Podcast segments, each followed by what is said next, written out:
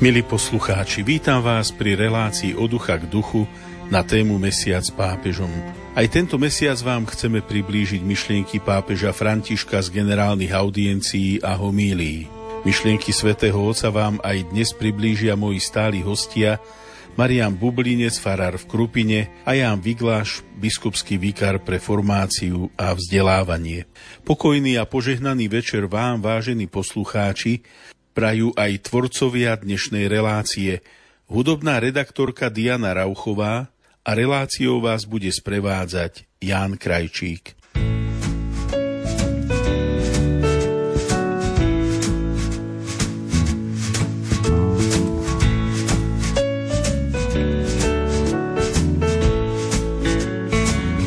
Silent talk about love. O čom to vlastne hovoríš? The kind of that came from above. Si ako mačka a ja myš. When the sunset falls into the dark. Chcem sa ti dívať do očí. Together we'll be young and all will spark. Na dobré zlé sa otočí. Si moja živá voda, niekedy možno stačí nemyslieť. Si krásny obraz, ja tvoj pevný rám. Lepšie žiť s láskou, ako zomrieť sám. Let's have silent talk about love. O čom to vlastne hovoríš? The kind of that came from above. Si ako mačka a ja myš. When the sunset falls into the dark. Chcem sa ti dívať do očí. Together we'll be young and all love will spoil. Na dobré zlé sa otočí. Si moja živá voda, ja tvoj smet. Niekedy možno stačí nemyslieť. Si krásny obraz, ja tvoj pevný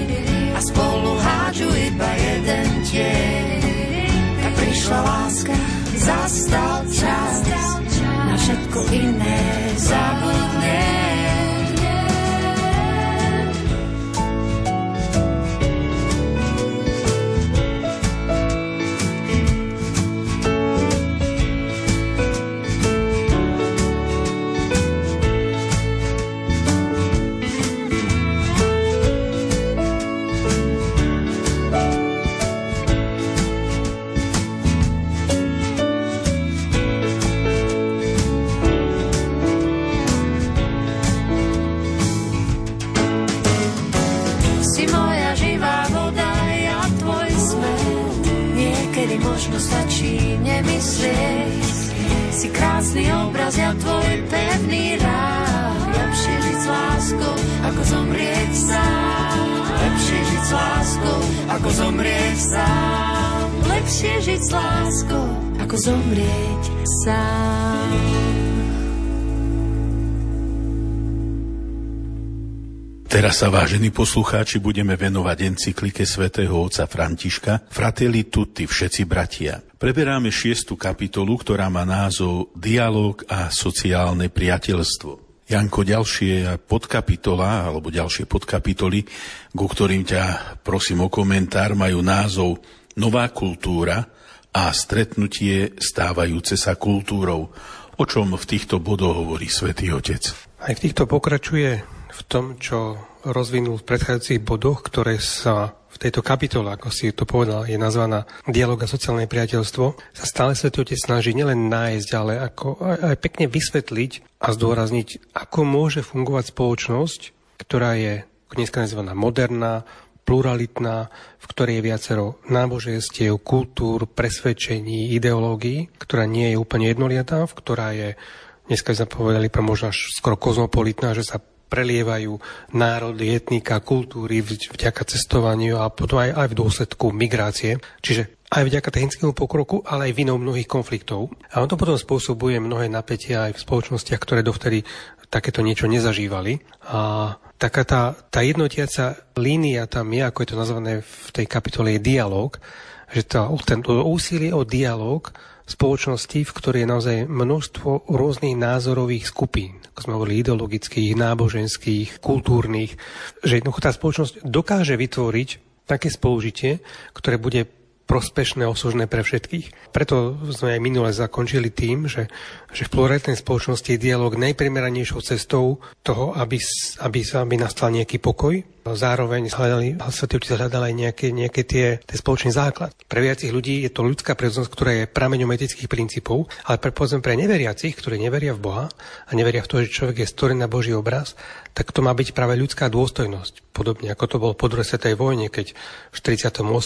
Organizácia spojených národov vydala deklaráciu práv základných ľudských práv, kde nevysvetľujú, odkiaľ tu tie práva sú, jednoducho hovorí, že všetci ľudia sú si rovní. Jednoducho, že v tej, tej spoločnosti, ktorá sa možno nechce viazať na nejakú kultúru alebo náboženstvo, stále musí existovať nejaký základ, na ktorý sa zhodnú všetci, lebo keď sa zrelativizuje všetko, tak tam sa nedá normálne ďalej žiť. A preto potom to, čo chceme dneska hovoriť, ak Svetotec hovorí o novej kultúre, a to je stále tá kultúra dialogu, kultúra stretnutia. A hneď prvú vetu, ktorú dáva v, tej, v tomto bode, tak ju cituje od iného autora, ale ponúka krásnu definíciu, že život je umením stretnutia, aj keď v živote toľko konfliktov. Takže že život je umením stretnutia. V spoločnosti sa naozaj nachádza množstvo mnoho národov, národností, názorov a už v tej svojej prvej exhortácii Evangelii Gaudium, ktorú napísal v roku 2013 Svetý Otec, tak už vtedy spomenul výraz, ktorý sa im veľmi páči, že tá spoločnosť má byť ako taký mnohosten, že je to ten geometrický tvar, ktorý je nielen ihlán, ktorý má štyri strany, ale je tam,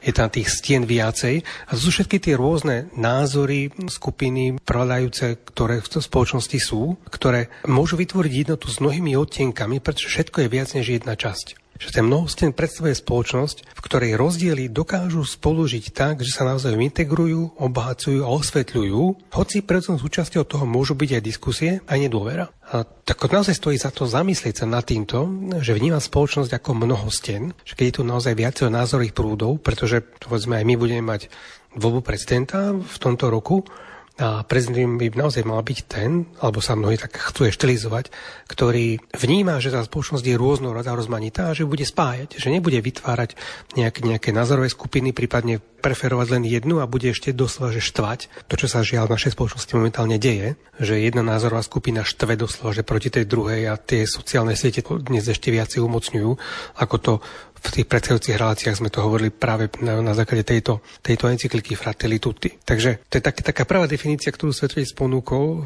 že život je umením stretnutia. A potom ďalšia, v tom ďalšom bode je, že kultúra je niečo, čím je ľud nasiaknutý vo svojom najlepšom presvedčení a štýle života. Čiže stále mu tu ide o toto, o ten dialog a kultúru stretnutia a preto vysvetľuje naozaj, že život je umením stretnutia, potom samotná kultúra stretnutia znamená, že to je viac ako nejaká idea alebo abstrakcia. Že kultúra, my si často spájame s nejakým folklórom, ľudovými piesňami, krojmi, ale nie, že kultúra zahrňa túžby, entuziasmus a napokon aj spôsob života, ktorý charakterizuje určitú skupinu ľudí. A teda hovoriť o kultúre stretnutia znamená, že sa nadchneme pre nejakú myšlienku, stretneme sa, hľadáme styčné body a budujeme mosty plánujeme niečo, čo zainteresuje všetkých. Že toto je veľa viacej ako vnímanie kultúry len ako, ako nejaký folklór. Že to je vlastne, že kultúra života, kultúra stretnutia, kultúra dialógu, že viem, že s niekým mám, nemám rovnaký názor, že dokonca sa môžeme zásadne lížiť, ale ak máme žiť v jednej krajine, v nejakej spoločnosti, tak musí existovať niečo, na čo sa zhodneme, pretože všetkým nám záleží na tom, aby sme si tu, tu žili v pokoji. Už prirodzene budú, budú ľudia, s ktorými, bude, ktorými si budeme rozumieť bližšie, lepšie, povedzme tam, kde viete náboženstiev, že najlepšie si možno naozaj budú čo, rozumieť členovia jedného náboženstva. Potom my, keď sme kresťania, tak treba ako katolíci si možno budeme stále ešte lepšie rozumieť s niektorými nekatolíkmi, ako môžu byť evanielici, kalvíni, reformovaní, metodisti, ako povedzme s buddhistami, hinduistami, ale zase aj so všetkými takýmito si musíme vedieť nájsť niečo spoločné, ak máme žiť v jednej krajine. Aj viacero krajín vo svete, kde naozaj tých náboženství je veľa, kde tam boli náboženské konflikty. A bol to vďaka úsiliu niektorých ľudí, ktorým nesmene záležalo na tom, ako nastaviť ten dialog tak, aby tam tie všetky národy, etnika, prípadne náboženstva dokázali žiť, a nielenže žiť, aby sa nepozabíjali, a dokonca aby tá spoločnosť mohla aj prosperovať. A toto je vlastne by celá taká tá vízia, ktorá sa tiahne celou encyklikou, lebo Svetý Otec, keď nazval Fratelli Tutti, tak si uvedomuje, že tento svet je mimoriadne rozmanitý, ale, ale to nemôže nemusí to byť len nevyhnutne miestom konfliktov, ale to musí byť naozaj aj vzájomnou výmenou pozitívnych darov. No a v tom bode 217, ktorým túto časť o stretnutí a kultúre Sv. Otec končí, hovorí, že sociálny pokoj si žaduje námahu a majstrovstvo. Čo veľa jednoduchšie je obmedziť slobodu a rozdiely a vytvoriť zdanlivú nejakú spoločnosť, ktorá funguje. Ale to je len povrchný pokoj, ktorý nie je ovocím kultúry stretnutia. Tu pápež František vôbec nepopiera to, že integrovať rozličné skutočnosti je naozaj veľmi náročné a veľmi pomalé. Ale iba to je zárukou pravého a stáleho pokoja. A potom tu mám opäť jednu myšlienku, ktorú použil prvýkrát, keď bol zvolený v tej prvej exhortácii Evangelii Gaudium, že aj osoby, ktoré možno kritizovať za iné, za ich chyby, dokážu prispieť niečím, čo sa nemá stratiť. A toto je naozaj veľmi dôležité vedieť a stále tak nejako tak aj prežívať, že, že nielen začať tých druhých kritizovať za ich názory a rovno ich odpísať a že nemáme si čo povedať, a stále vnímať to, že aj tie osoby, ktoré možno kritizovať oprávnene, tak dokážu stále niečím prispieť, čo môže od ostatných obohatiť. Takže Ide o to, aby sa spúšťali procesy stretnutia, procesy, ktoré dokážu budovať ľud schopný príjmať rozdiely. Tak a v závere tejto časti, hoci tú kapitolu sme dnes neskončili, má svetliť také výzvy do zbroja. Vyzbrojme naše deti zbraniami dialogu a naučme ich dobrému boju stretnutia tak ako iní štvú naozaj vyslovene do, do nenávistí, prípadne vidíme, že aj že do, do vojny, tak túto teda treba sa vyzbrojiť zbraniami dialógu a nastúpiť na dobrý boj stretnutia. Janko, ďakujem ti za toto vysvetlenie. Končíme šiestu kapitolu. Maroš, ostali posledné dve podkapitoly. Prosím ťa, čo v nich Svetý Otec hovorí? Už aj podtituly nám hovoria, že sa bude hovoriť o radosti uznať toho druhého, teda radosť prijať toho druhého a mať z toho aj radosť a znovu získať láskavosť. V tom prvom podtitule v Svetý Otec hovorí, že je veľmi dôležité, aby sme dokázali uznať právo druhému, aby mohol fungovať a existovať a aby bol sám sebou, a to aj vtedy, keď bude v niečom odlišný. Že je to veľmi dôležité postavenie, pretože mnohorazí je to tak, že aj národy, ktoré sú možno, že nie až tak vyspelé z nášho pohľadu, teda ako tie iné, ako my napríklad, alebo ako iné národy, tak takisto chcú aj rozvíjať, aj spoločne užívať dobro, ktoré máme, alebo ktoré majú všetci ale mnohorazí tie sny o slobode, rovnosti a bratstve, ktoré tak sa často tak skloňujú, rozprávajú, aké je to dôležité, tak tieto sny nakoniec e, môžu ostať naozaj len s nami, pretože každý si môže snívať tú rovnosť a bratstvo a slobodu podľa svojho na svoj spôsob. A tu je veľmi dôležité, aby sme našli tú zhodu, že v čom je tá sloboda, v čom je tá rovnosť, v čom je to bratstvo, lebo každý si môže pod tým e, spôsobom e, vysvetľovať to, čo sa jemu zachce Takisto ako máme mnoho razy okolo seba, ako potrebujeme pokoj a tak. A to sú vlastne také výzvy veľmi pekné, ale už sám pán Ježiš nám hovorí, že pokoj vám zanechávam, svoj pokoj vám dávam. Nie ako svet dáva, ja vám dávam. Čiže už aj on nás učí, aby sme rozlišovali pojmy, lebo nie je pokoj ako pokoj. Nie je bratstvo ako bratstvo. Hej, že keď popriem spoločného otca, o akom bratstve chcem rozprávať.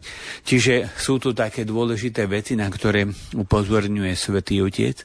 A ďalej nám hovorí, že národy, aj tie pôvodné národy mnohorazí nie sú proti pokroku, ale aj ten pokrok si predstavujú inak, ako možno, že tí, ktorí tam prichádzajú a mnohorazí ako kolonialisti alebo imperialisti, že ten, kto prichádza, tak si myslíš, že pokrok je v tom, že ja postavím najmodernejšiu továreň a budú mi tu ľudia skoro zadarmo robiť. On vidí pokrok v tom a tí ľudia, ktorí tam majú robiť a sú to pôvodné národy a majú svoju kultúru, tak veľmi po takomto pokroku netúžia, lebo pre nich to nie je pokrok, ale vykoristovanie. Čiže to umenie, alebo veľmi dôležitá vec, zhodnúť sa na tom, že o čo nám, a čo nám v skutočnosti ide a pomenovávať veci pravými menami, je veľmi, veľmi dôležité.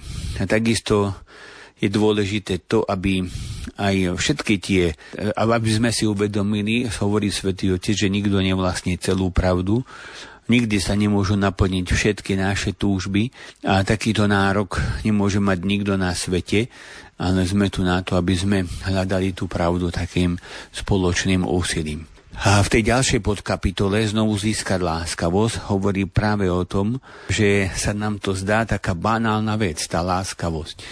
A Svetý Otec pripomína, že Svetý Pavol hovorí, že láskavosť je práve ovocie Ducha Svetého a že keď sa nájde v nejakom spoločenstve duša, ktorá nie je ostrá, hrubá, tvrdá, ale dobrotivá a jemná, tak môže spraviť veľmi veľa dobrého a môže to ovplyvniť nie iba v prvom rade ľudí, ktorí sú okolo, ale potom to môže ovplyvniť aj celé spoločnosti. To, to znamená, takých máme napríklad svetovej, matka Teresa.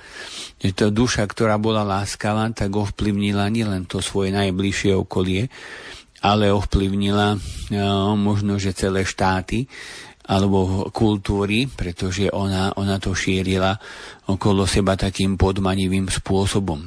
No a takže tá, tá výzva k láskavosti nie je niečo detailné, niečo také drobné, niečo také, že čo môže byť a nemusí, ale že je to postoj, ktorý nám pomôže, aby sa tak šírilo to dobro okolo seba, čím takým, takým ľahším spôsobom a dá sa povedať aj čím rýchlejšie. Teda toto sú dve tie podkapitoly. Radosť uznať toho druhého a znovu získať láskavosť a šíriť ju okolo seba. Ďakujem ti, Maroš.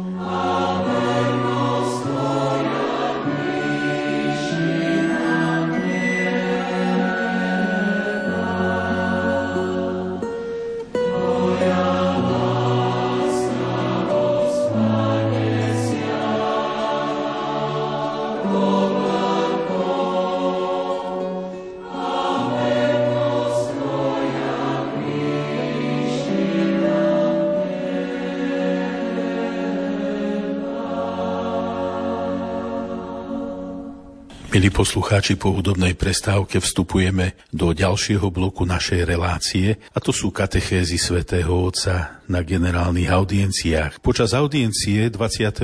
januára pápež František hovoril v svojej téme o nerestiach a čnostiach, teraz hovoril o lakomstve. Pripomenul, že táto neresť sa netýka len bohatých ľudí. Vyjadril to takou nádhernou vetou, že je to choroba srdca a nie peňaženky. Čo okrem tejto krásnej myšlienky svätý Otec ešte povedal Janko? Bola to veľmi pekná katechéza, ako tie ostatné, ale myslím, že jedna z tých, ktoré sa veľmi dobre počúvajú a ktoré sú veľmi zrozumiteľné aj ľuďom. Áno, presne týmto začal tú katechézu, že, že nie je to hriech, ktorý by sa týka len ľudí, ktorí majú veľký majetok. Lebo to, toto môže byť niečo, čo tak prvé napadne, keď si predstavíme naozaj ľudí, ktorí zbohatli, najmä, najmä nečestne. A zvlášť aj u nás, aj niektoré médiá, aj politici to neraz neužívajú tým, že, že, že ľudí radi, radi dráždia tým, že zverejňujú platy alebo to, čo koľko stálo a najmä tí, ktorí majú toho menej, tak potom, potom strašne závidia a nevie, nevieme si dopriať a to sa naozaj už dlhodobo sa to u nás hovorí, že je to jedna nereť, ktorá u nás Slovákov charakterizuje, to je nieraz závisť, ktorá sa takto niekedy umelo živí. A tu svetotec hovorí, že naozaj to je to choroba srdca, nie peňaženky. Je to niečo, čo sa naozaj vyskytuje dávno, a už puštní otcovia o tom hovorili, že lakomstvo sa môže zmocniť aj mníchov, ktorí sa zriekli úplne všetkého, aj obrovského dedičstva. Čiže to naozaj sa nemusí týkať len tých, ktorí majú obrovský majetok. Oni si to všimli už vtedy, keď, keď takíto mnísi vo svojej cele lípli aj na predmetoch malej hodnoty. Nevedeli ich požičať, nedelili sa o ne a absolútne už neboli ochotní ich darovať. Takáto pripútanosť doslova, že oberá o slobodu. Že normálne sa to prirovnáva k takému návratu do štádia dieťaťa, ktoré zviera hračku a pokiaľ je moje, to je moje a to nikomu nedám, nepožičiam. Všetci ľudia, rodičia, ktorí mali alebo majú malé deti, tak vedia, že, že to musí byť výchovné úsilie, učiť deti sa podeliť, vedieť požičať, e, nenechať sa naviazať, pretože potom tie, deti to robí naozaj nešťastnými.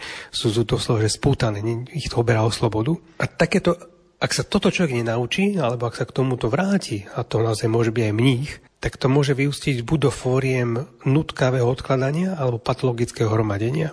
A keďže mnísi nielen pomenúvali tieto neresti, ale hľadali za každým aj nejaký e, liek, nejaký protijed na tieto neresti, tak na vyliečenie tejto choroby navrhovali drastickú a veľmi účinnú metódu rozímania o smrti. Lebo čokoľvek si človek tu na zemi nahromadí, tak do rakvy si to nevezme. A keď si keď to je do rakvita tam dáme, tak jednoducho to ľudské telo zostane tu na, to telo sa rozpadne a duša si to nemôže zobrať so sebou. Takže materiálne veci si nemôžeme odniesť na, na ten druhý duchovný svet. A tu sa ukazuje tá nezmyselnosť takéto neresti. A napriek tomu toto stále upadáme, lebo to je nielen nezmyselné, ale každý hriech a každá neresť je aj bláznostvom, že niektoré veci dokonca aj rozumovo vnímame a potom ale nevieme sa toho vzdať a potom nastane taký, taký racionálny proces, ako si to celé odôvodniť. Čiže každý človek vie, že zomrie.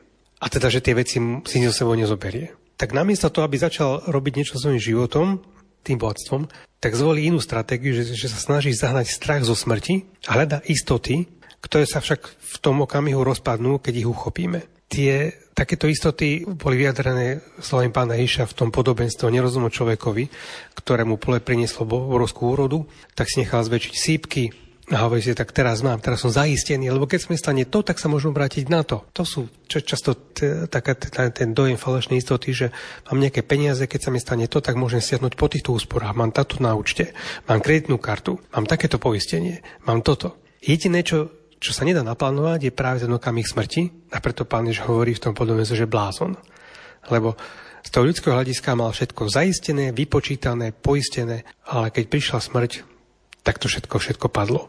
A potom ešte okrem teda smrti, ktorá je takýmto, takouto drastickou metódou na väčšine tej neresti, tak je ešte, ešte iná metóda, ktorú sa síce nemôžem úplne naplánovať, ale ktorá nám môže veľmi dobre poslúžiť a tu Svetý Otec hovorí, že takúto službu nám môžu robiť napríklad zlodeji. Keď takto o niečo prídeme, hoci samozrejme, že konanie zlodejov odsudenia hodné, ale pre ľudí, ktorí sa, ktorí sa stanú obeťami zlodejov, tak pre nich to môže byť taká udalosť s pásnostným varovaním. Pán Iž hovorí v, reči na vrchu, nezhromažďujte si poklady na zemi, lebo tuto vám to môže zničiť môľ, hrdza, ale môžu, môžu prísť do zlodeji, ktorí sa sem dobíjajú a ktorí vám to ukradnú. Tí púštni otcovia majú na, naozaj veľa takých príkladov alebo anekdot a jednou z nich je to, aby ukázali príklad, pozitívny príklad e, mnícha, ktorý bol takto oslobodený, že v noci, keď spal, tak ho nejaký zlodej okradol. A okradol mu len tých pár vecí, ktoré vo svojej celé mal. No, keď sa ráno zobudil a videl, že mu to všetko zmizlo, tak vôbec nebol znepokojený, vydal sa po stopách zlodeja a keď ho našiel,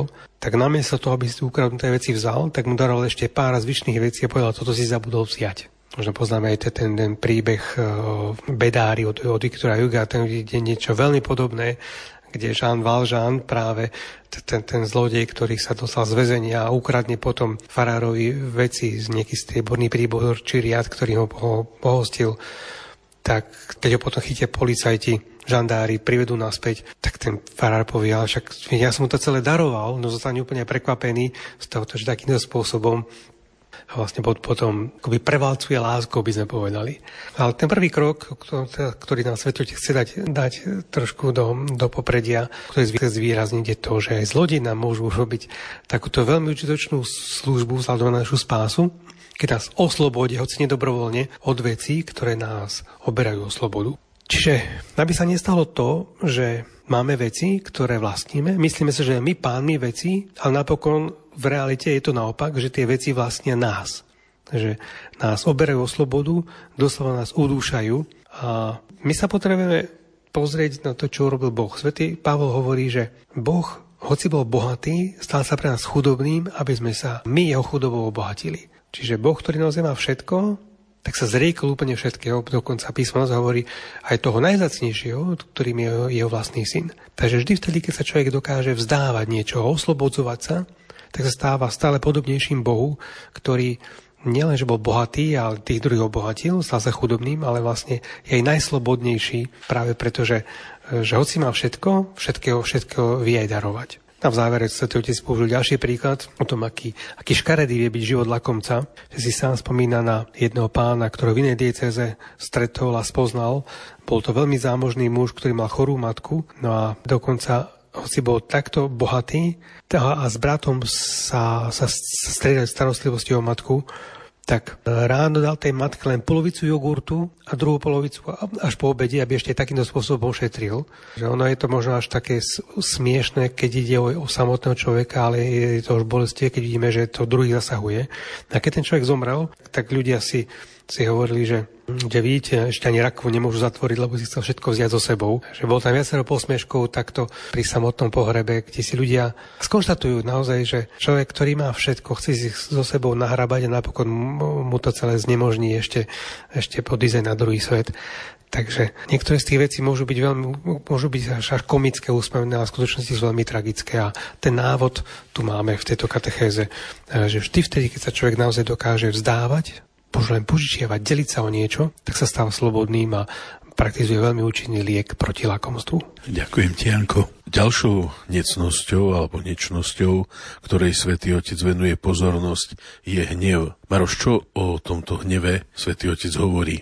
Svetý Otec, ako budeme počuť, v zásade rozdeluje dve veci, ktoré si myslím, že sú veľmi, je veľmi dobre, keď to tak rozlíšil. V prvom rade hovorí o tom, že hnev môže byť ten, ktorý ničí, ktorý zabíja, a to je hnev, ktorý je veľmi škodlivý, naozaj je to neresť a potom hovorí o svetom rozhorčení. A to tak pekne rozlišil, že hnev a rozhorčenie. Rozhorčenie je niečo, čo nemusí byť zlé a môže byť niekedy až nevyhnutné a dobré, preto, a ak je to také sveté rozhorčenie, teda, teda keď vidíme, že niekto trpí alebo niekomu sa ubližuje, tak kresťan ani žiaden človek, ani kresťan nemôže ostať ľahostajne, však je mi to jedno. Musí sa rozhorčiť, musí sa, musí ho to naštartovať, aby to chcel nejakým spôsobom zmeniť, pokiaľ je to aspoň trošku v jeho moci, lebo bohužiaľ, že sú veci, ktoré nie sú v našej moci a tie musíme potom prijať. Ale teda najskôr k tomu, k tomu hnevu, ktorý je zlý, ktorý zabíja a tento hnev je skutočne zlozvykom a je veľmi nebezpečný, o to nebezpečnejší, že väčšinou sa nevyleje, ako povieme, na toho, kto nás nahneval, kto nám ublížil, ale vyleje sa na prvého človeka, s ktorým sa stretneme väčšinou na toho najbližšieho. Svetý Otec hovorí taký príklad, že sú muži, ktorých práci zadržiavajú svoj hnev, aby ukázali, že sú pokojní a súcitní. Ale keď prídu domov, stanú sa pre svoje manželky a deti neznesiteľnými. Hnev je prenikavá neresť, dokáže nás pripraviť o spánok, a spôsobiť, že v mysli neustále niečo spriadame, nejakú pomstu, nejakú odpoveď no a je sná samých oberá o pokoj. Samozrejme, že hnev ničí medzi ľudské vzťahy a vzniká z toho, že nevieme prijať odlišnosť toho druhého, najmä keď sa jeho životné rozhodnutia rozchádzajú s našimi, že ja mám na nejaké veci svoj pohľad, ty máš svoj pohľad, ale iný ako ja a ja to neviem prijať a preto sa ideme hnevať. Hnev ďalej spôsobuje stratu jasnosti, že prestávame byť súdni. Niekedy v hneve vyslovíme slová, ktoré by sme v pokoji nikdy nevyslovili, spravíme veci, ktoré by sme nikdy nespravili v nejakom amoku. A to je takisto veľmi nebezpečné, keď strácame túto jasnosť. A hnev prekáža aj tomu, aby sme sa zmierili, keď k niečomu prišlo. Svetý Otec pripomína slova svätého Pavla, nech slnko nezapadá nad vašim hnevom, teda Nemáme dávať noc akoby do daru v úvodzovkách diablovi, ktorý v noci môže ďalej rozširovať to, že sme sa s niekým pohnevali a v podstate využiť to, aby, aby sme sa od seba ešte viac zdialili, ako sme. Všetci máme svoje dlžoby a to si musíme stále uvedomovať, že každý z nás má účty v červených číslach. Na to nezabúdajme, pripomína Svetý Otec. Preto sa všetci musíme naučiť odpúšťať aby nám bolo odpustené. Okrem hnevu, ako som už na začiatku povedal, existuje alebo je aj taká rozhorčenosť. Svetý Otec hovorí, že hnev príde a nie sme možno, že hneď celkom zodpovední za to, že prišiel, pretože sa nahneváme, je to také prirodzené. Zodpovední sme za to, ako s týmto, s touto emóciou dokážeme pracovať a niekedy je dobre túto emóciu prijať a tak ju ventilovať správnym spôsobom a to je práve to sveté rozhorčenie ktoré nie je hnevom, ale vnútorným hnutím. Svetým rozhorčením napríklad splanul pán Ježiš, keď vyháňal robotníkov, a teda predávačov z chrámu. Vykonal rázny a prorocký čin, ktorý bol diktovaný nie hnevom, ale hordivosťou za pánov dom. Hordivosť uh, za pánov doma ma spaľuje, alebo teda ma, ma tak ovláda. Čiže to nebol hnev, ako to niekedy interpretujeme. Bola to hordivosť a bola to rozhorčenosť. A túto rozhorčenosť my vlastne niekedy aj máme mať, pretože, ako som hovoril, Svetý Otec to pripomína, ak sa ubližuje slabším ľuďom nevinným, tak, tak by sme nemali mlčať a nakoľko je v našej moci, mali by sme to vedieť meniť. Ďakujem ti veľmi pekne.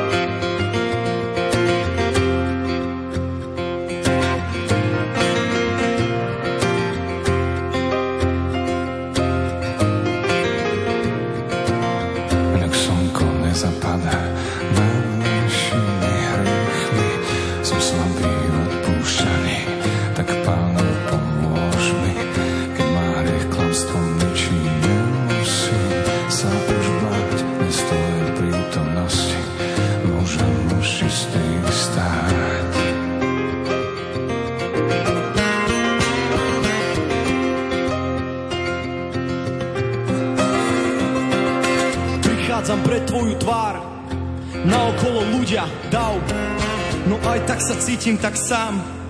Prosím ťa, niečo s tým sprav, ja verím, že ty si kráľov král, ja verím, že ja som tvoj chrám, no pozri sa na moju tvár, žial a v srdci. Niekoľko rán už nechce byť pyšný jak pál. Tá prestíž je chutná, wow, no je to len chvíľkový stav, ja hľadám hlbinu hlbín a pravdu pravd, prosím odpust mi a odpust nám aj ten hriech, ktorý nepoznám, nech moja duša už nie je nervózna, ja sa ti odozdám, veď ty máš dobrý plán.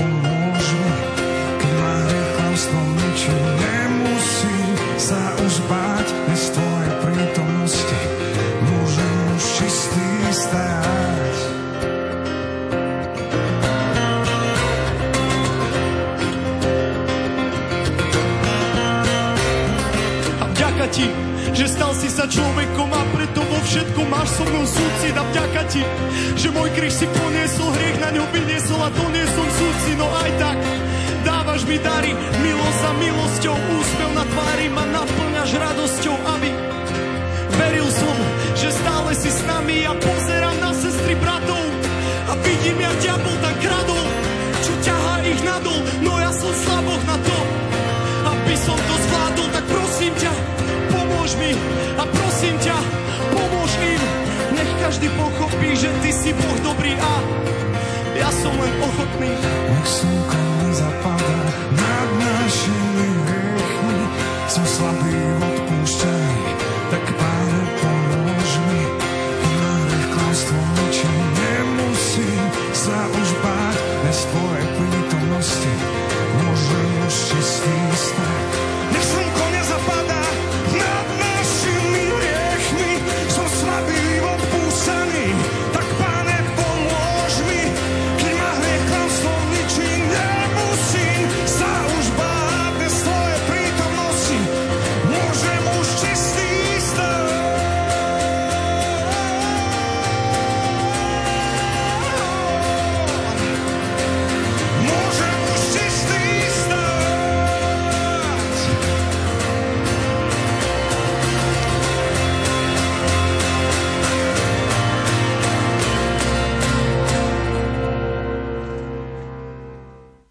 opäť po hudobnej prestávke a pokračujeme v katechézach svätého Otca o nerestiach a čnostiach. V 7. februára svätý Otec hovoril o ďalšej neresti, ktorou je smútok, nazvali ju zákerným démonom, ktorý ničí a pustoší srdce. Smútok je vlastne v úplnom rozpore s kresťanstvom, pretože evanílium je radosná zväzť. Čo o tomto všetkom svätý Otec povedal Janko? Tak v celej katechéze Svetotec rozlišoval medzi dvoma typmi smútku. Hoci to, čo nám prvé ako napadne, tak je smútok ako skúčenosť duše, neustále súženie, ktoré človekovi bráni prežívať radosť zo svojho života. Ale je teda aj taký smútok, ktorý je primeraný kresťanskému životu a ktorý sa s Božou milosťou mení na radosť. To je napríklad vtedy, keď človek svedomí, aký je biedný, hriešný a zároveň je to veľmi preniknuté nádejou, že tu je niekto, kto ma z toho môže oslobodiť, kto mi môže vrátiť život a tým smerom sa vyberiem. Ale potom je ten druhý typ smútku, o ktorom, na ktorý zamerá táto katechéza a to je smútok, ktorý sa vkráda do duše a uvrhne ju do stavu skľúčenosti. A takýto smútok pochádza od zlého a s takýmto smútkom treba bojovať. A preto je svätý Pavol, keď píše v liste Korintianom, tak hovorí, že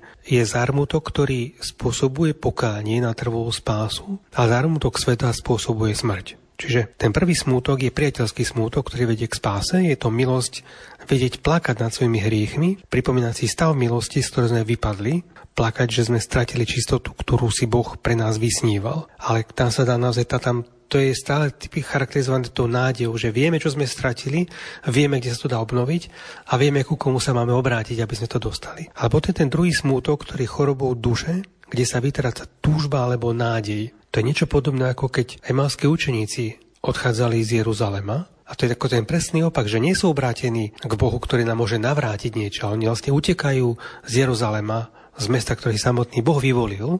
A utekajú sú úplne rezignovaní, že až škoda o tom rozprávať, že my sme tak nieko, niečomu uverili, všetko sme do toho investovali, o všetko sme prišli, akože podviedli nás samotní, samotní akože naši, naši veľkňazi, tí ho zabili a my sme, ale, ako my sa nechali akoby oklamať, že sme uverili, že on vykúpi svet a na čo o tom rozprávať ďalej. Toto je, ten, to je taká tá ukážka rezignovanosti, skľúčenosti, obrovská strata a človek nemá chuť ani žiť. Len uteká odtiaľ z toho miesta, možno nejaké predstave, že niekde inde bude lepšie.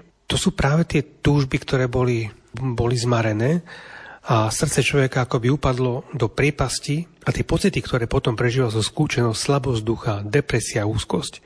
A sa to môže skončiť napokon až v takej, v takej podobe, že sa niekto začne v tej melanchólii úplne utápať a dovolí jej, aby v srdci hnisala. A to je potom ako ten človek by, ako keby nachádza záľubu z toho, že sa stále ľutuje, že svetotec hovorí, to, je to akoby pôžitok z nepríjemného. Že doslova, že to bude v sebe jatrienie. Nechce, aby sa niektoré rany zahojili, ako by si takýmto spôsobom len potom vyžadoval, aby ostatní si to všimli, ho ľutovali a dokonca niekedy nechce pomôcť práve preto, že, že si navykne na takúto melanchóliu, ako by sa stále len, len rýpal v, v tom nepríjemnom, lebo v tom dokáže nachádzať akoby nejaké potešenie, čiže pôžitok. No a na to tu svetotec cituje mnícha Evagria, opäť z tých prvých storočí kresťanstva, že, že všetky neresti smerujú k pôžitku, hoci tie požitky sú pominutelné, iba smútok sa teší z opaku, že sa nechá uchlácholiť, učičíkať v nekonečnom smútku. A takéto dlhotrvajúce smútky nie sú vlastné životu v duchu. Môže to byť nejaká urazená zatrpknutosť, alebo to môže byť nejaká iná, pod, iná podoba. Ale jednoducho vytvára to v nás život, ktorý nie je zdravý a už vôbec nie kresťanský. Isté sú, sú také veci, ktoré, kde človek príde o niečo, že niečo, niekto mu niečo ukradne, niečo sa mu zničí, alebo stratí nejakú blízku osobu. A dnes už vieme, že na niektoré z tých vecí naozaj treba aj odbornú pomoc pre, preto, aby to neprerástlo až do, takýchto, do takej podoby, ako to opisovali tí otcovia púšte, že takýto smútok ako červ ktorý nám rozožiera srdce a vyprázdňuje svojho hostiteľa. Lebo naozaj takýto smútok dokáže človeka úplne, úplne rozložiť a už otravuje to aj celé okolie. Takže jedna vec je, že potrebujeme dneska naozaj vyhľadať odbornú pomoc a sa naozaj toho ani nebáť, že to pre veriacich ľudí nie je čosi, čo by nemali urobiť práve naopak. Treba vždy vyhľadať takýchto odborníkov, najmä ak sa stalo nejaké tragédie, katastrofy, ktoré nikto z nezapríčinil, alebo si vedome človek neurobil, ale sa mu to stalo, alebo mu to niekto iný spôsobil. A to, to sú niekedy, niekedy sú to veľmi ťažké situácie. A preto odborníci na duševné zdravie, ktorí majú s týmto skúsenosti, tak to naozaj vedia veľmi pomôcť. Veľa sa dneska hovorí o smútkovej terapii. Ale potom je tu, je tu aj čosi, čo má ten kresťanský nádych a to je to, čo, čo zase tá prírodzená psychológia nedokáže dať a to je, to je Ježovo zmrtvých stanie. Ale tieto veci vôbec nie sú v protiklade. On zase niekedy nedá sa hneď hovoriť o zmrtvých staní človekovi, ktorý ešte nebol uzdravený z nejakého takého obrovského smútku, ktorý je v dôsledku naozaj obrovskej straty, že tomu človeku, ako by sme chceli ponúknuť niečo, na čo momentálne ešte nie je pripravený. A tie dve veci môžu ísť naozaj krásne ruka v ruke, môžu sa veľmi pekne doplňať. To je aj, aj, tá, aj tá pomoc odborníkov a potom aj tento kresťanská náplň, to, že vďaka Ježovu z mŕtvych staniu môžeme veriť, že všetko raz bude v ich zachránené, že on vykúpil všetky radosti, aj tie, ktoré v našom živote zostali nenaplnené. A naozaj teraz tí, ktorí sú tako veľmi dobrí duchovní vodcovia alebo sprievodcovia, tak oni nikdy nepopierajú ani neodrádzajú od tej prirodzenej pomoci, ale nevedia potom aj, aj tento, ten duchovný liek naozaj dávkovať tak, že to, to veľmi pekne kombinuje a človeka dokáže vyliečiť z takého smutku, že to nie je len také nejaké nadšenie alebo, alebo len, len mechanické opakovanie toho, že Ježiš stal z mŕtvych, aleluja, radujte sa, aj vtedy, keď to tak necítite. Vieme, že samotný Ježiš zaplakal, nad Jeruzalémom, ktorý, ktorý nespoznal časové vykúpenie a bolo to duševná bolesť. Prežíval citovú stratu, keď mu zomrel Lazár. Čiže samotný Ježiš sa potreboval vyrovnávať aj so smutkom a preto aj to, to Ješovo zmrtvých stane to nie je len niečo lacné, čo stačí len opakovať, ale a treba porozumieť človekovi, ktorý nad niečím smúti, ktorý prežíva obrovskú nejakú bolesť a postupne mu to dávkovať. Na závere katechézy Sv. Otec hovorí o tom, že to Kristovo zmrtvých stane odstraní smútok tak, ako ako bol odstránený kameň z hrobu. A cituje francúzského spisovateľa Georgea Bernanusa z jeho slávneho románu Denník dedinského farára, kde ten farár hovorí nasledovné. Cirkev má radosť, každú radosť, ktorá je vyhradená tomuto smutnému svetu. A to, čo ste urobili proti nej, teda proti cirkvi, urobili ste proti radosti.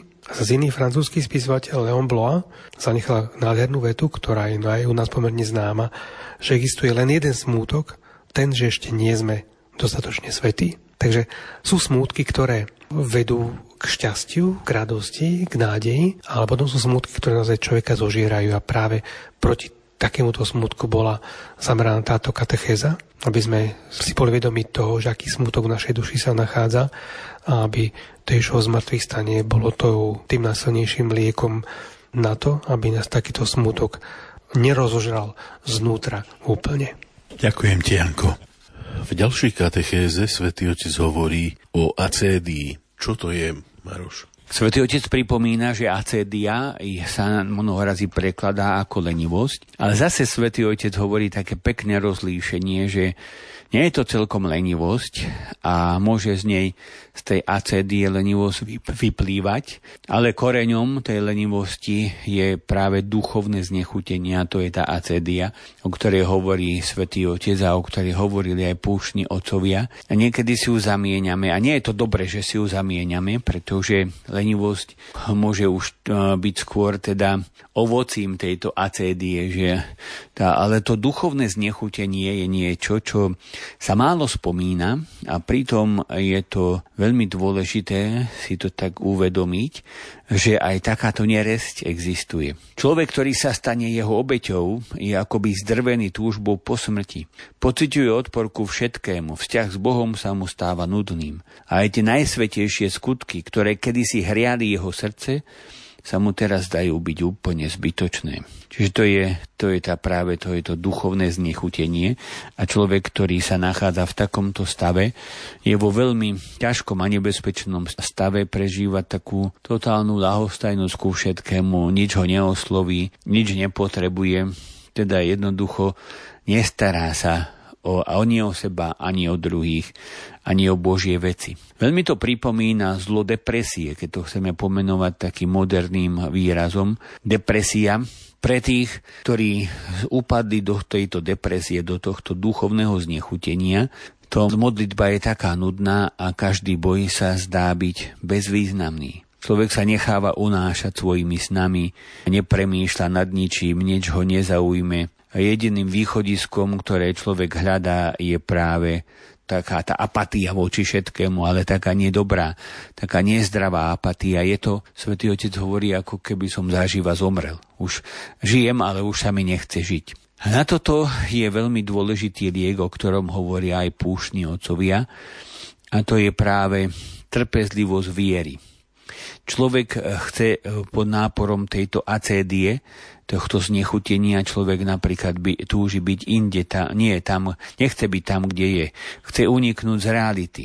Svetý Otec hovorí, že treba mať odvahu zostať a prijať Božiu prítomnosť vo svojom tu a teraz. Že to je to najdôležitejšie, že príjmem tú, tú skutočnosť, že som tu a že som tu teraz a začnem to prežívať takým tým správnym spôsobom. Teda to, to, čo je diabolské, teda ten démon znechutenia chce zničiť práve túto, tú jednoduchú radosť toho, čo tu a teraz mám. A vždycky potrebujem niečo iné a vždycky niekde inde. A to je v podstate od diabla, ktorý nás vedie k tomu, aby sme stále boli nespokojní s tým, čo máme. A keď prídeme na nové miesto, tak zase budeme nespokojní tam, pretože človek si tie, tie problémy nosí sám vo svojom srdci a kdekoľvek príde, tak tam tie problémy sa ozvú.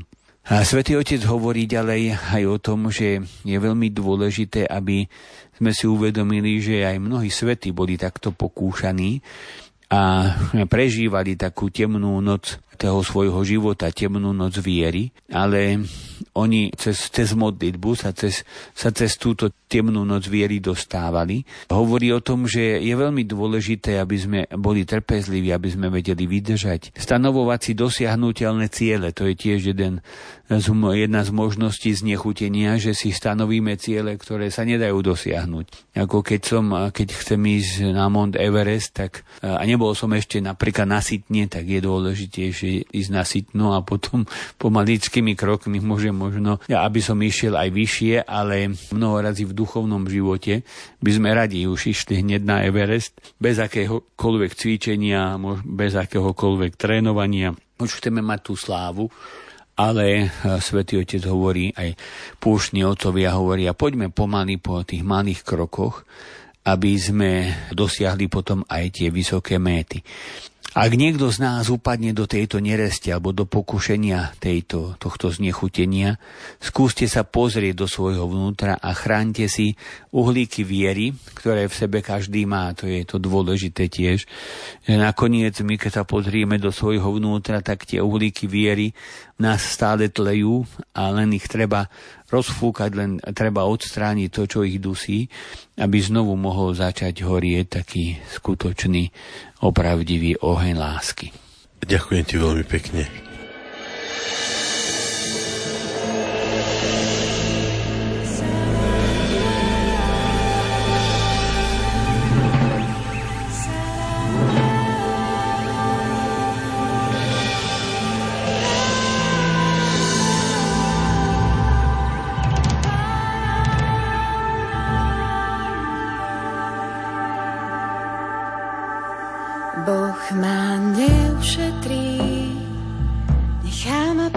sa smútkom neušetrí. Môj život vyrastá na slzách v súžení. Aj kvapkám v daždi je ľúto neušetrí.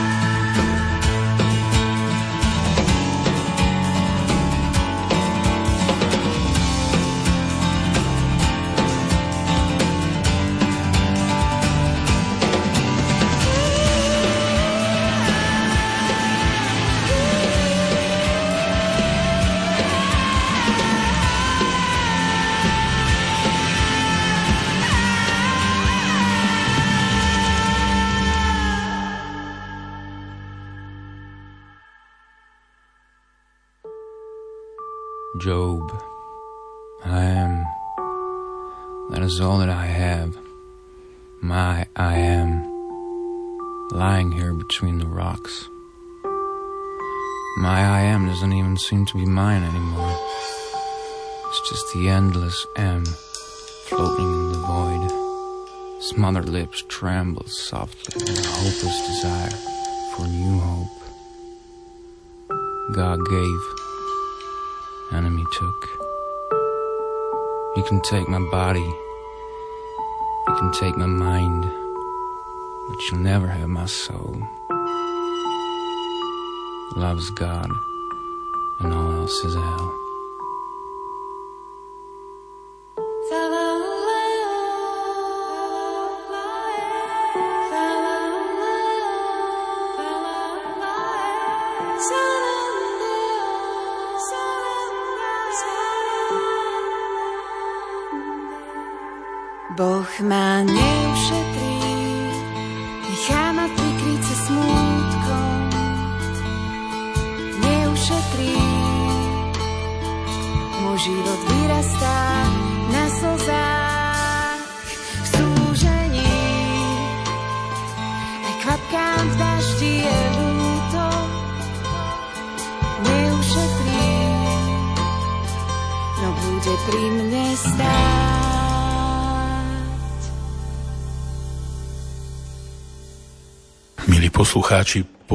Prestávke vstupujeme do ďalšieho bloku našej relácie o ducha k duchu na tému Mesiac s pápežom Františkom. Budeme sa venovať homíliám svätého Otca. Prvá, ktorú si pripomenieme, odznela 25.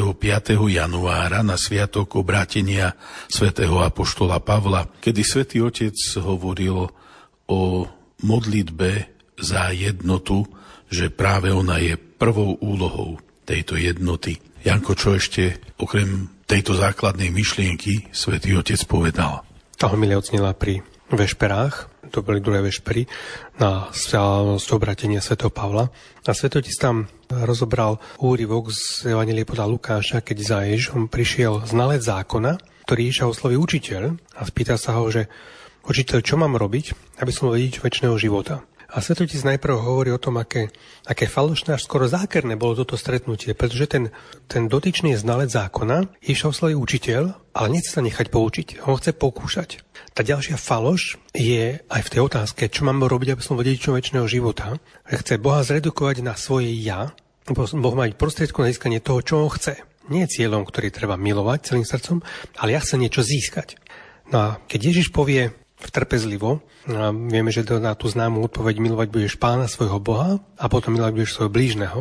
Tak znám si tam ten znalec zákon uvedomí, že Ježiš urobil niečo, čo sa dovtedy nikomu nepodarilo tak, tak brilantne vystihnúť a sa chce ospravedlniť a položiť druhú otázku, to je môj blížny. Ešte v tej druhej otázke je tá, taká tá faloš, pretože v tej prvej chce Boha zredukovať na svoje ja, niek- na nejakého pomocníka, ktorý má dosiahnuť to, čo on chce, a v tej druhej sa snaží ľudí rozdeliť, kto je môj blížny, koho má milovať, koho nemá milovať. No a potom to rozpoje podobenstvo milosrdnom Samaritánovi, kde Ježiš napokon v závere tú otázku otočí. Lebo ale zákon, zákonník sa pýta, kto je môj blížny, a Ježiš sa spýta, kto sa stal blížnym. Čiže v tom podobenstve vidíme, že ten blížny bol heretik Samaritán, ktorý sa zachoval oveľa lepšie než, než Židia, ktorí smerovali do Jeruzalema.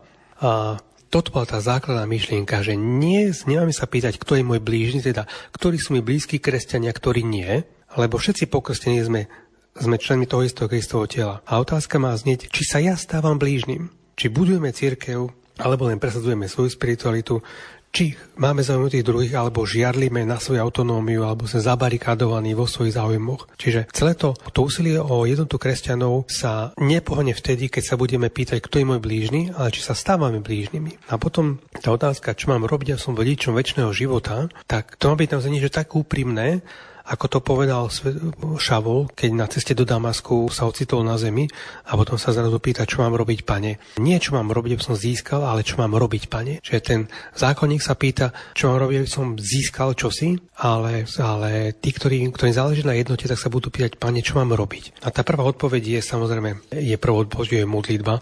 A zvlášť dneska, keď vidíme, že je toľko nepokoja vo svete, vojna na Ukrajine, vo Svetej Zemi, v Jemene, v, v ďalších krajinách sveta, tak toto je niečo, čo naozaj môže ľudí spájať. A to vôbec prvá veta, prvá odpoveď, čo máme robiť, pane, tak to je sa modliť. Modliť sa za pokoj vo svete, modliť sa za jednotu a tak ako pán povedal Pavlovi, keď bol na zemi, vstane, choď ďalej, tak, tak toto je, že hovorí každému z nás, vstaň a v tom úsilí o jednotu ďalej pokračuj. Takže ale tá základná myšlienka bola nie teraz, kto je môj blížny, kto sú moji spoluveriaci, ale komu sa ja mám stať blížnym, komu mám ukázať Božiu lásku, tak ako ju ukázal ten, od ktorého to v tom podobenstve nikto nečakal. Janko, ďakujem ti veľmi pekne za to. Na sviatok obetovania pána sa svätý Otec stretol so zasvetenými a v homílii sa im prihovoril. Maroš, chcem ťa poprosiť, aby si nám priblížil myšlienky z tejto jeho homílie. Všetci biskupy sa podľa takého zvyku teraz stretajú so, vo svojich diecezách so zasvetenými a tak aj svätý Otec sa stretol na sviatok obetovania pána so zasvetenými a vychádzal, ako býva tak jeho zvykom z Evanielia, ktoré sa čítalo a ktoré je nám takým známym. Je to v podstate o, samozrejme o pánovi Ježišovi, pane Márii Jozefovi a potom o dvoch osobnostiach, Simeónovi a Anne, ktorí prišli do chrámu vedení Svetým duchom, aby zobrali do náručia Mesiáša a Simeon zaspieval chválospev a Anna sa tiež tešila z toho všetkého, tak svätý Otec hovorí o tom, že títo dvaja možno pravdepodobne starci, takže to boli už starší ľudia, boli trpezliví v očakávaní a bdeli v duchu a vytrvali v modlitbe. Boli síce v pokročilom veku, ale ich srdce bolo stále mladé. Niekedy nachádzame mladých ľudí, ktorí majú možno že 18-20 rokov a veľmi staré srdcia a niekedy nachádzame starých ľudí, ktorí majú naozaj už veľa nažité, ale pritom majú srdce, ktoré je mladé a ktoré čaká očakáva pána. A Svetý Otec teda pripomína. A aj to, že aj títo ľudia, Simeon a Anna určite zažili v živote veľa, možno sklamaní, veľa, také, ne, veľa takých nenaplnených túžob, ale nepodľahli takému defetizmu, to znamená, znamená porazeneckému sklonu teda že stále lamentovať nad tým, že mi niečo nevyšlo a neposlali svoju nádej do dôchodku, ale tušili, že sa naplnil čas a nakoniec sa stretli s Mesiášom v chráme. A to čakanie na Boha je teda veľmi dôležité, aby sme aj my vedeli čakať na nášho pána, aby sme boli ostražití a aby sme si nenechali uspať srdce tým, že ostaneme takí znecitliveli pre tú súčasnosť a pre všetko to, čo sa okolo nás deje. Myslím na vás, zasvetení bratia a sestry, povedal svätý Otec, na to, akým darom ste, myslím na každého z nás, dnešných kresťanov, sme ešte schopní prežívať toto očakávanie. To očakávanie je veľmi dôležité, ale niekedy môže byť také hatené tým, že sme zaujatí napríklad aj svojimi dobrými skutkami, že sme zaujatí takou monotónnosťou, ktorú robíme, že komunitný život, v ktorom žijeme, tak na jednej strane môže byť veľkou pomocou, na druhej strane Možno, že zaujatý tým, čo sa deje okolo nás, už prestávame očakávať, že niekto príde ešte zvonku, ako Simeon a Anna očakávali Mesiáša, ktorý mal vstúpiť alebo prísť do chrámu. No, takže to, je, to, to boli také myšlienky a potom Svetý Otec pokračoval ďalej, že tako, také dve najväčšie prekážky, ktoré pôsobia v živote zasveteného človeka, asi každého kresťana je v prvom rade zanedbávanie vnútorného duchovného života. Stáva sa to vtedy, keď, sme, keď únava prevláda nad úžasom, keď zvyk nahradza načenie, keď strácame vytrvalosť na duchovnej ceste keď sme zatrpknutí, pochmúrni a prežívame vo svojom srdci nejakú dusnú atmosféru, ktorú potom šírime do svojej komunity, do svojho spoločenstva.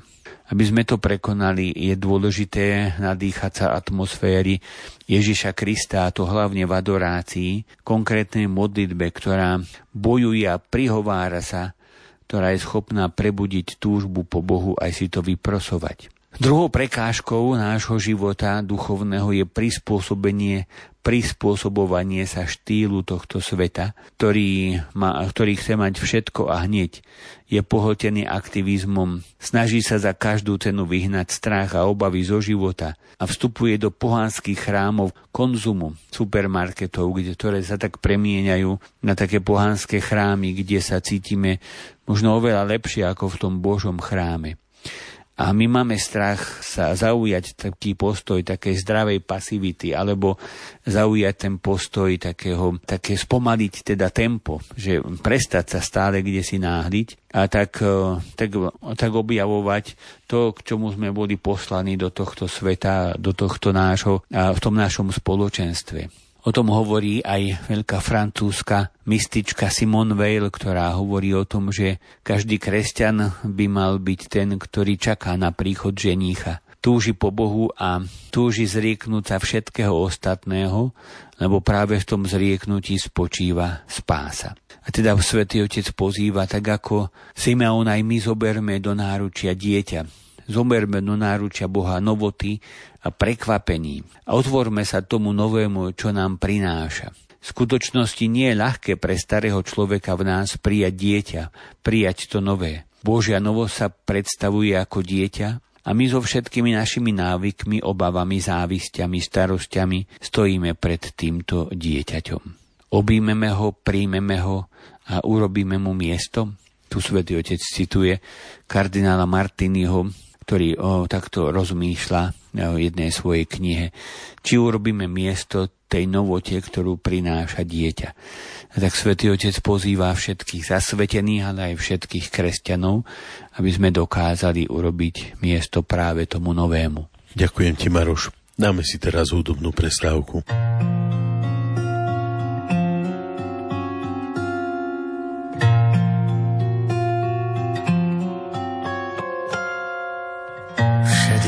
Dlhých rokov skôr ako ma vezmeš domov Verím, že naplní sa duchom zverené mi slovo Útecha Izraela nie je už času veľa. Verím, že uvidím ťa skôr ako sa dotknem cieľa.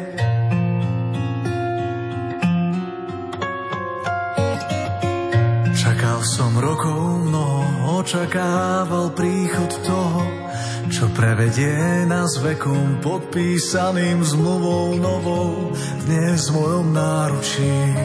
Aj keď už strácam silu, Verím, že nekončí, no začína sa nový život. A preto môže ďalej ísť v pokoji dnes tvoj služobník. Videl som svetlo pohanského neba, slávu ľudu Izraela. Videl som ho priniesť spásu vzdialeným, aj blízkym bratom, iným stal sa znamením a pádom vlastnej neverí. Dcera Fanuela 80 rokov vdovou dňom aj nocou duchom bdela. Našla v dome Božom domov 8 deň plač Mesiáša počula. A dočkala sa, bola tam aj ona. A sprečatila slova a tak môže ďalej ísť spokoj dnes tvoj služobník Videl som svetlo pohanského neba, slávu ľudu Izraela. Videl som ho priniesť spásu vzdialeným, aj blízkym bratom iným stal sa znamením a pádom ľudskej nevery. Môže ďalej ísť pokoj dnes tvoj služobník. Videl som svetlo pohanského neba, slávu ľudu Izraela. Videl som ho priniesť spásu vzdialeným, aj blízkym bratom. Mnohým stal sa znamením a vieru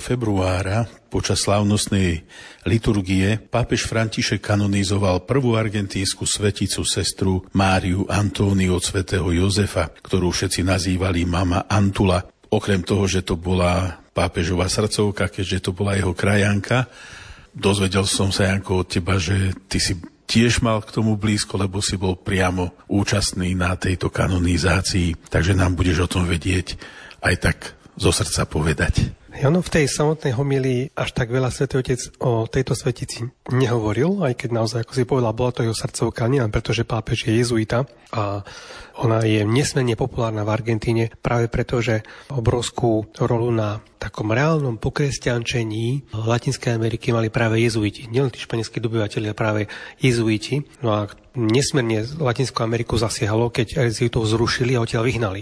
A jezuiti veľa stávali exotičné domy už, už aj v minulosti. A oni vlastne, keď, odtiaľ, keď ich odtiaľ vyhnali, tak bola to aj na tú dobu úplne nečakaná vec, že žena a nezasvetená pokračuje v tých duchovných cvičeniach. Vôbec to aj do minulého storočia bolo úplne nezvyčajné, aby že ženy dávali duchovné cvičenia, to bola výsada kňazov alebo mníchov.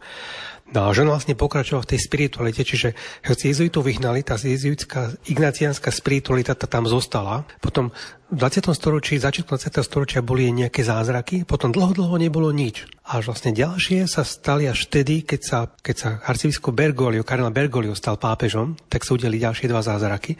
A to vlastne prispelo aj k tomu, že vyhlásil takto za svetu. A naozaj prišiel argentínsky prezident, čo bola ďalšia taká zaujímavá vec, pretože argentínsky prezident bol zvolený nedávno a bola tam tiež veľmi drsná kampaň, veľmi špinavá. On je dosť taký excentrický typ, vystupoval s motrou pílou v prezidentskej kampani pápeža nazval imbecilom v sociálnych otázkach, dokonca diablom. Už pred druhým kolom prezidentských volieb, tak, um, už sa, tak sa tak zmiernil, dokonca sa ospravedlnil za to. A potom nazval pápeža najväčším Argentínčanom a prišiel na tú kanonizáciu. A skôr, než sa tá svetnosť začala, tak svätý otec ako na vozíku viezli, tak prišiel k ním so širokým úsmevom a ten prezident sa spýtal, či ho môže objať tak ho tam objal a potom po Svetom znova za ním prišiel a Svetý vtedy som aj prihovoril, lebo pred Svetom na to nebolo čas a hovorí, dali ste sa ostrihať. Mal strašne dlhé vlasy v tej, tej kampani toto až zaskočilo toho prezidenta, tak sa znova spýtal, že teda, či ho môže objať. Že môžeš, synak, môžeš. Čo videli hneď novinári, ako by taký náznak, ako je návrat marnotratného syna. Na druhý deň mu venoval audienciu, si hodinovú, čo vyslovene nedávaš takýto čas iným prezidentom. No a hneď to niektorí tak aj vtipne, aj tak jemne ironicky komentovali, že to je ďalší zázrak mami Antuli, že, že tento prezident, ktorý nazval pápeža imbecilom a diablom, tak zrazu sa, sa stretnú ako by dvaja najsrdečnejší ľudia. A A nebolo to len hrané. Že? Ale v tej samotnej homílii svätý Otec zobral ma Evangelium z nedele, ktorá hovorilo o, o uzdravení malomocného. A toto vieme, že stále je pápežová veľmi srdcová téma, vec chudobný, vylúčený zo spoločnosti. Na práve tí malomocní, ktorí sú nutení žiť mimo mesta, tak svätý Otec sa zameral to prečo. Čo všetko tých ľudí k tomu viedlo. V prvom rade to bol strach, že sa niekto nakazí a že skončí ako on. Potom predsudky, že ak niekto takto trpí, tak musel sa nejako previniť proti Bohu a toto je trest. No a potom tretia vec, pre ktorú, pre ktorú takí ľudia museli žiť mimo, to je pre falošnú nábožnosť, lebo sa myslelo, že keď sa takého človeka dotknem, tak ja sa stanem nečistým a nebudem môcť ísť znovu do zhromaždenia, do chrámu, do synagógy. No a toto sú také tri príčiny veľké nespravodlivosti, tri malomocenstva duše, ktoré vôbec nie sú vecou minulosti, ale rovnako sú aj dnes. Čiže strach, predsudky a falašná nábožnosť. A treba sa pozrieť na to, čo robí Ježiš, tak robí dve gestá. Dotýka sa a uzdravuje. To prvé je, že neboj sa dotknúť, hoci mohol uzdraviť akoby aj na diálku, ale jednoducho chce vstúpiť do spoločenstva s človekom, nechce, aby nikto bol vylúčený a chce sa jednoducho dotknúť rán. Toto je veľmi dôležité, lebo nás dotýkať sa rán, to vedia všetci zdravotníci, sa treba veľmi citlivo. No a my to často robíme. Buď sa neotýkame, alebo sa dotýkame veľmi, veľmi, veľmi tak bezcitne a tvrdo tých druhých. No a teda prvé gesto je dotknúť sa a to nie znamená blízko, ale začiatkom uzdravenia. A tu prichádzame k tomu ďalšiemu kroku, ktorý robí Ježiš, že uzdravuje. Že my síce nevieme uzdravovať, ale môžeme robiť to, aby naše zranené časti, naše zranené srdce aj našu zranenú dušu, tieto choroby duše vedeli prinášať k Ježišovi. To robí modlitba, nie nejaká abstraktná, ale úprimná živá modlitba, ktorá Ježišovi k nohám kladie naše biedy, slabosti, klamstva, obavy. A dovolíme Ježišovi, aby sa dotkol tohto nášho malomocenstva, toho malomocenstva duše. A potom v závere homielie práve spomenul túto sveticu, ktorá normálne to svoje meno má, má Mária Antónia od Sveto Jozefa, ale bola prezývaná mama Antula, to je taká, tak trošku skomolený ten výraz, tá, má, tá Mária Antónia, ktorá, ako som teda hovoril za úvode, že má, bola nesmierne populárna v Argentíne a je to prvá argentínska svetica, ktorá práve takýmto spôsobom, že keď Jezidu vyhnali, tak ona vlastne to to Ježiša prostredníctvom ignacianskej spirituality dokázal tam nie, že priniesal, dokázal zachovať. A ako by v nej hovoril misionársky plameň, ktorý dokázal naozaj to ignacianského ducha zachovať, dokonca aj tam, kde sa biskupy voči tomu stávali až veľmi rezervovane, že nejaká žena, že dokonca jednoduchá, tu nájde dáva duchovné cvičenia. No a takže preto je to naozaj, pre nás je to možno vzdialená osoba, ale pre Argentínčanov niečo veľmi blízke. Vďaka nej sa uctievajú úplne všade, v prost prostried, v dopravných prostriedkoch, domovoch, obchodoch, továrniach obrazy svätého Gaetána Tiena, opäť pre nás neznámy svetec, ale to bol to bol obraz, ktorý ona vlastne všade rozšírila a opäť je to, je to v Argentíne, je to, je to veľmi blízke, takže teraz k tomu určite pribudnú ešte tieto obrazy tieto už svetej mami Antuli, ktorá takto zachovala jezuitskú spiritualitu aj po vyhnaní jezuitov. Ďakujem ti, Janko, veľmi pekne. Posledná homília, ktorej budeme venovať pozornosť, odznela na Popolcovú stredu. V nej nám svätý Otec vykreslil prežívanie pôstu, ako by sme ho mali vnímať, ako by sme mali toto obdobie prežívať. Maroš, prosím ťa, keby si nám to, tieto jeho myšlienky teraz priblížil. Prežívame teraz o, Svetý pôst a Svetý Otec nás na Popolcovú stredu k tomu tak osobitným spôsobom aj vyzval aby sme ten pôst prežívali takým, môžeme povedať, správnym spôsobom. A možno, že také, také prvú myšlienku, ktorú povedal, je vojsť do skrytosti. A to vojsť do skrytosti znamená vrátiť sa k svojmu srdcu, teda do centra seba samého. Je to cesta z vonkajška dovnútra, aby sa všetko, čo žijeme, aj náš vzťah s Bohom neredukovalo na vonkajšok, na rám bez obrazu, na obal bez duše. Že to je také prvé dôležité, že vojsť z toho vonkajšku do svojho vnútra aj ten vzťah s Bohom, aby nebol nejakým takým iba vonkajším, vonkajším stavom, ale aby, aby sa dotýkal nášho srdca. Pozná sponára svätý Otec hovorí ďalej do kúpeľa očistý a odriekania. Chce nám odstrániť všetok make-up, ktorý často nosievame a ktorý si dávame na tvár, aby ľudia nevideli, ako v skutočnosti vyzeráme. To je ďalšia taká myšlienka, že odhodíte make-upy duchovné, ktorými sa tak malujeme a chceme vyzerať lepšie, ako sme obliekame sa do, do tých šiat, ktoré sú skôr niekedy brnením a ktoré tiež prekrývajú tú našu podstatu alebo to dôležité. Hovoríme samozrejme o tých duchovných veciach, ale niekedy to brnenie, ktoré na sebe nosíme, tak nám tiež prekáža k tomu, aby sme mohli nadviazať vzťahy. Na jednej strane si myslíme, že nás chráni to brnenie a na druhej strane, že on, ono nám bráni k tomu, aby sme mohli nadviazať vzťahy s inými, ale Svetý Otec hovorí, život nie je divadelné predstavenie a práve pôst nás pozýva, aby sme zostúpili z javiska pretvárky a vrátili sa k srdcu, pravde o tom, kto sme. A túto pravdu vyjadruje aj gesto, ktoré pri Popolcovej strede príjmame a to je gesto posypania hlavy popolom. A svätý Otec hovorí, že je to symbol, ktorý nám hovorí, že sme prach a náš život je ako dých.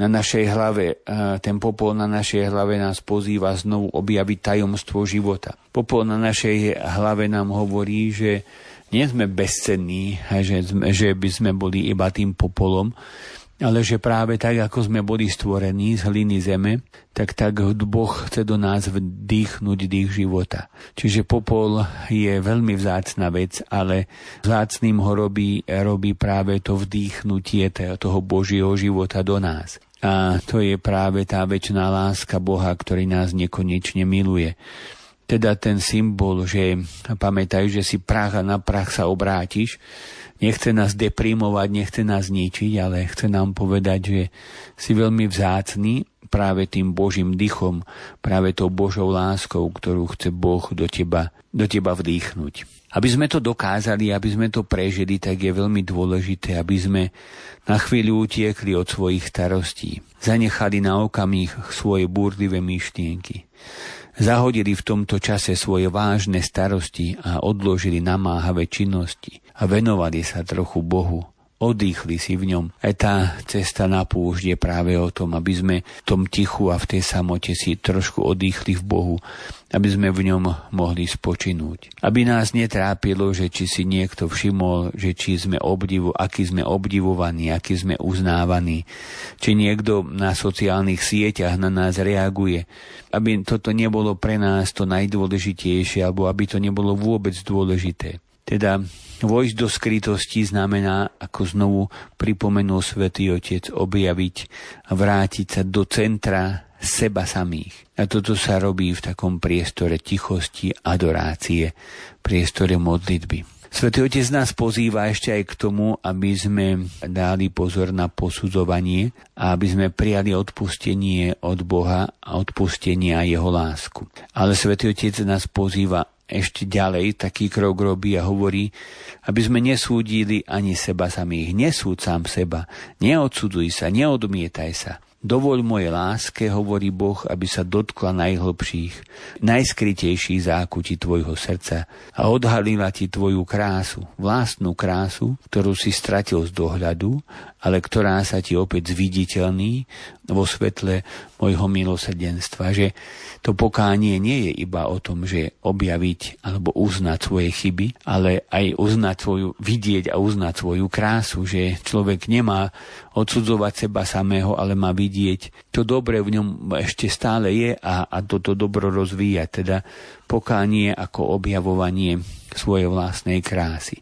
Svetý Otec zakončil, bratia a sestry, nebojme sa vyzlieť zo seba svetské plášte a vrátiť sa k srdcu, vrátiť sa k tomu, čo je podstatné. Spomeňme si na svätého Františka, ktorý potom, čo sa vyzliekol, objal celou svojou bytosťou nebeského Otca. Spoznajme sa v tom, čím sme. Prachom, ale milovaným Bohom zamilovaným prachom a skrze neho sa z popola hriechu znovu zrodíme k novému životu v Ježišovi Kristovi. Takže také veľmi pekné pozvanie, aby že takto sa dá prežívať toto bôsne obdobie, ktoré je v podstate ešte stále, alebo sme viac menej tak na jeho začiatku.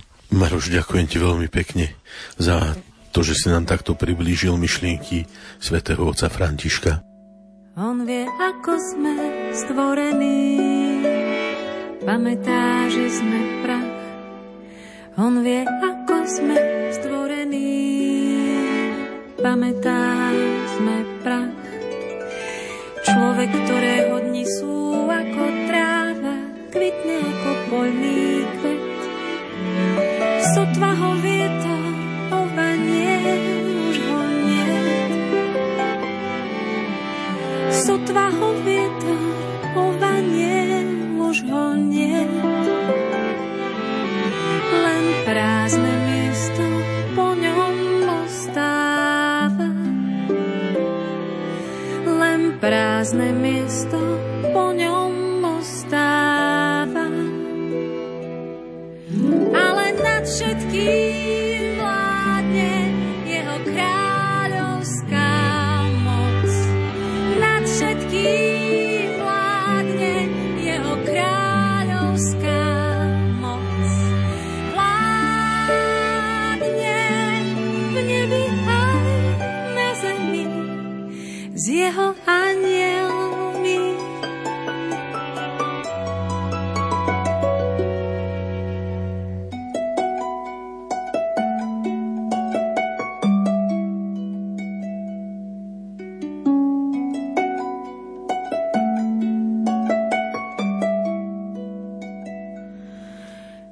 vysoko je nebo nad zemou, taká je jeho milosť. Ako ďaleko je východ od západu, tak vzdialuje našu neprávosť. Ako vysoko je nebo nad zemou, taká je jeho milosť. Ako ďaleko je východ od západu, tak vzdialuje našu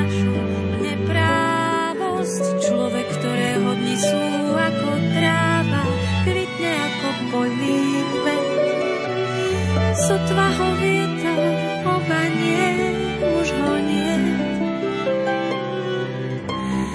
Sotva ho vietor obanie, už ho nie.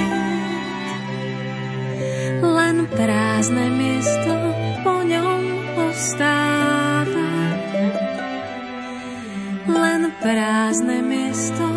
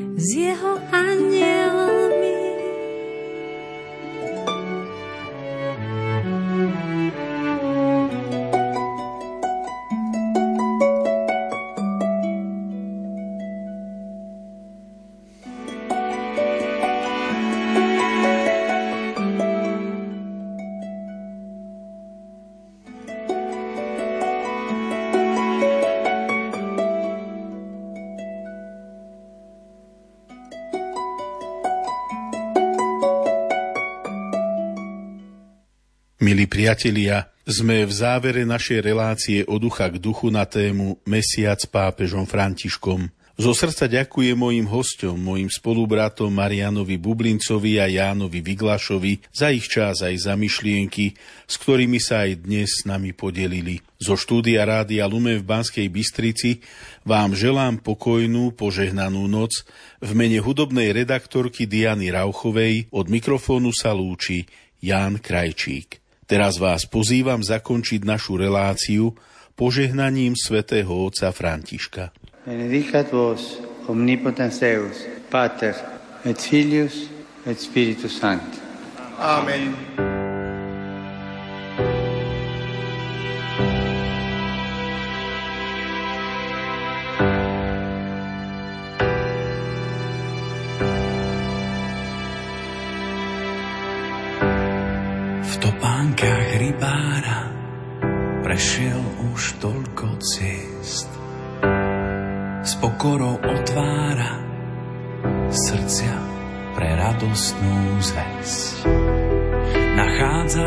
stratených a nemým vracať hlas. Nie z tých, čo stratia tých, prichádza pozvať aj nás. Chyťme sa za ruky, spletme z nich sieť a spolu s Františkom zdvíhajme svet. Chyťme sa za ruky, spletme z nich sieť a spolu s Františkom zdvíhajme svet.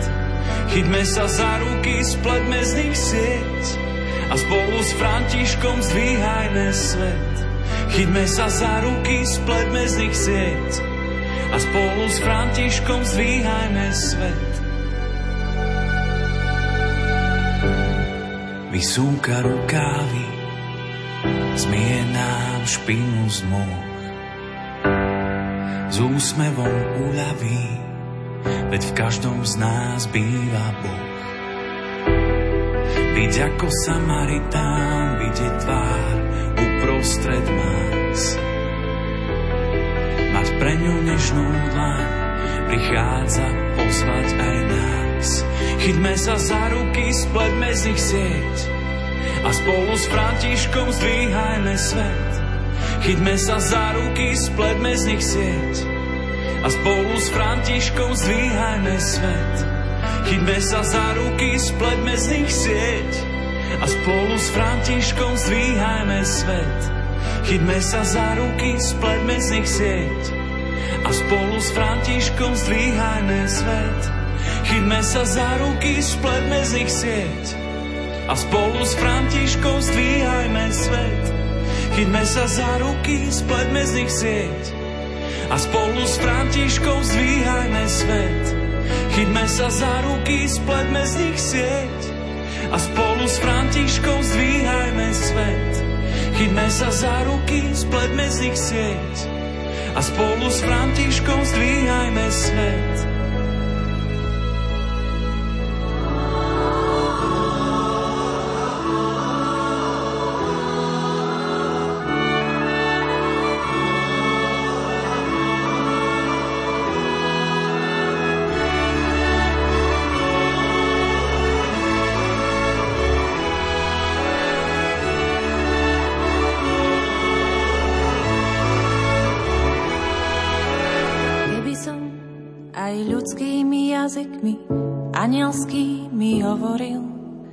Keby som dar prorokovať mal a všetky tajomstvá poznal.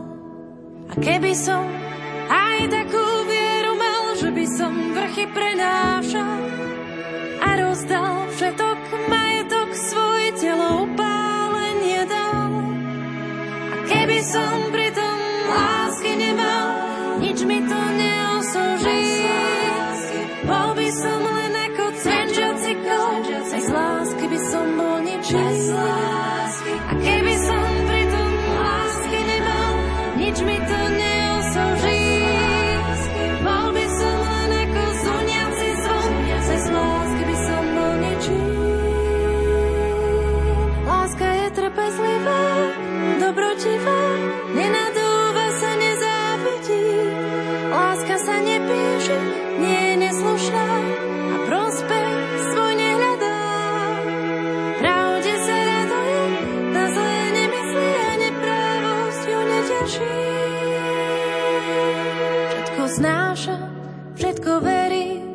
všetko dúfa, všetko vydrží. Všetko znáša, všetko verí, všetko dúfa, všetko vydrží. Všetko znáša, všetko verí, všetko dúfa, všetko vydrží. Všetko znáša, všetko verí, všetko dúfa,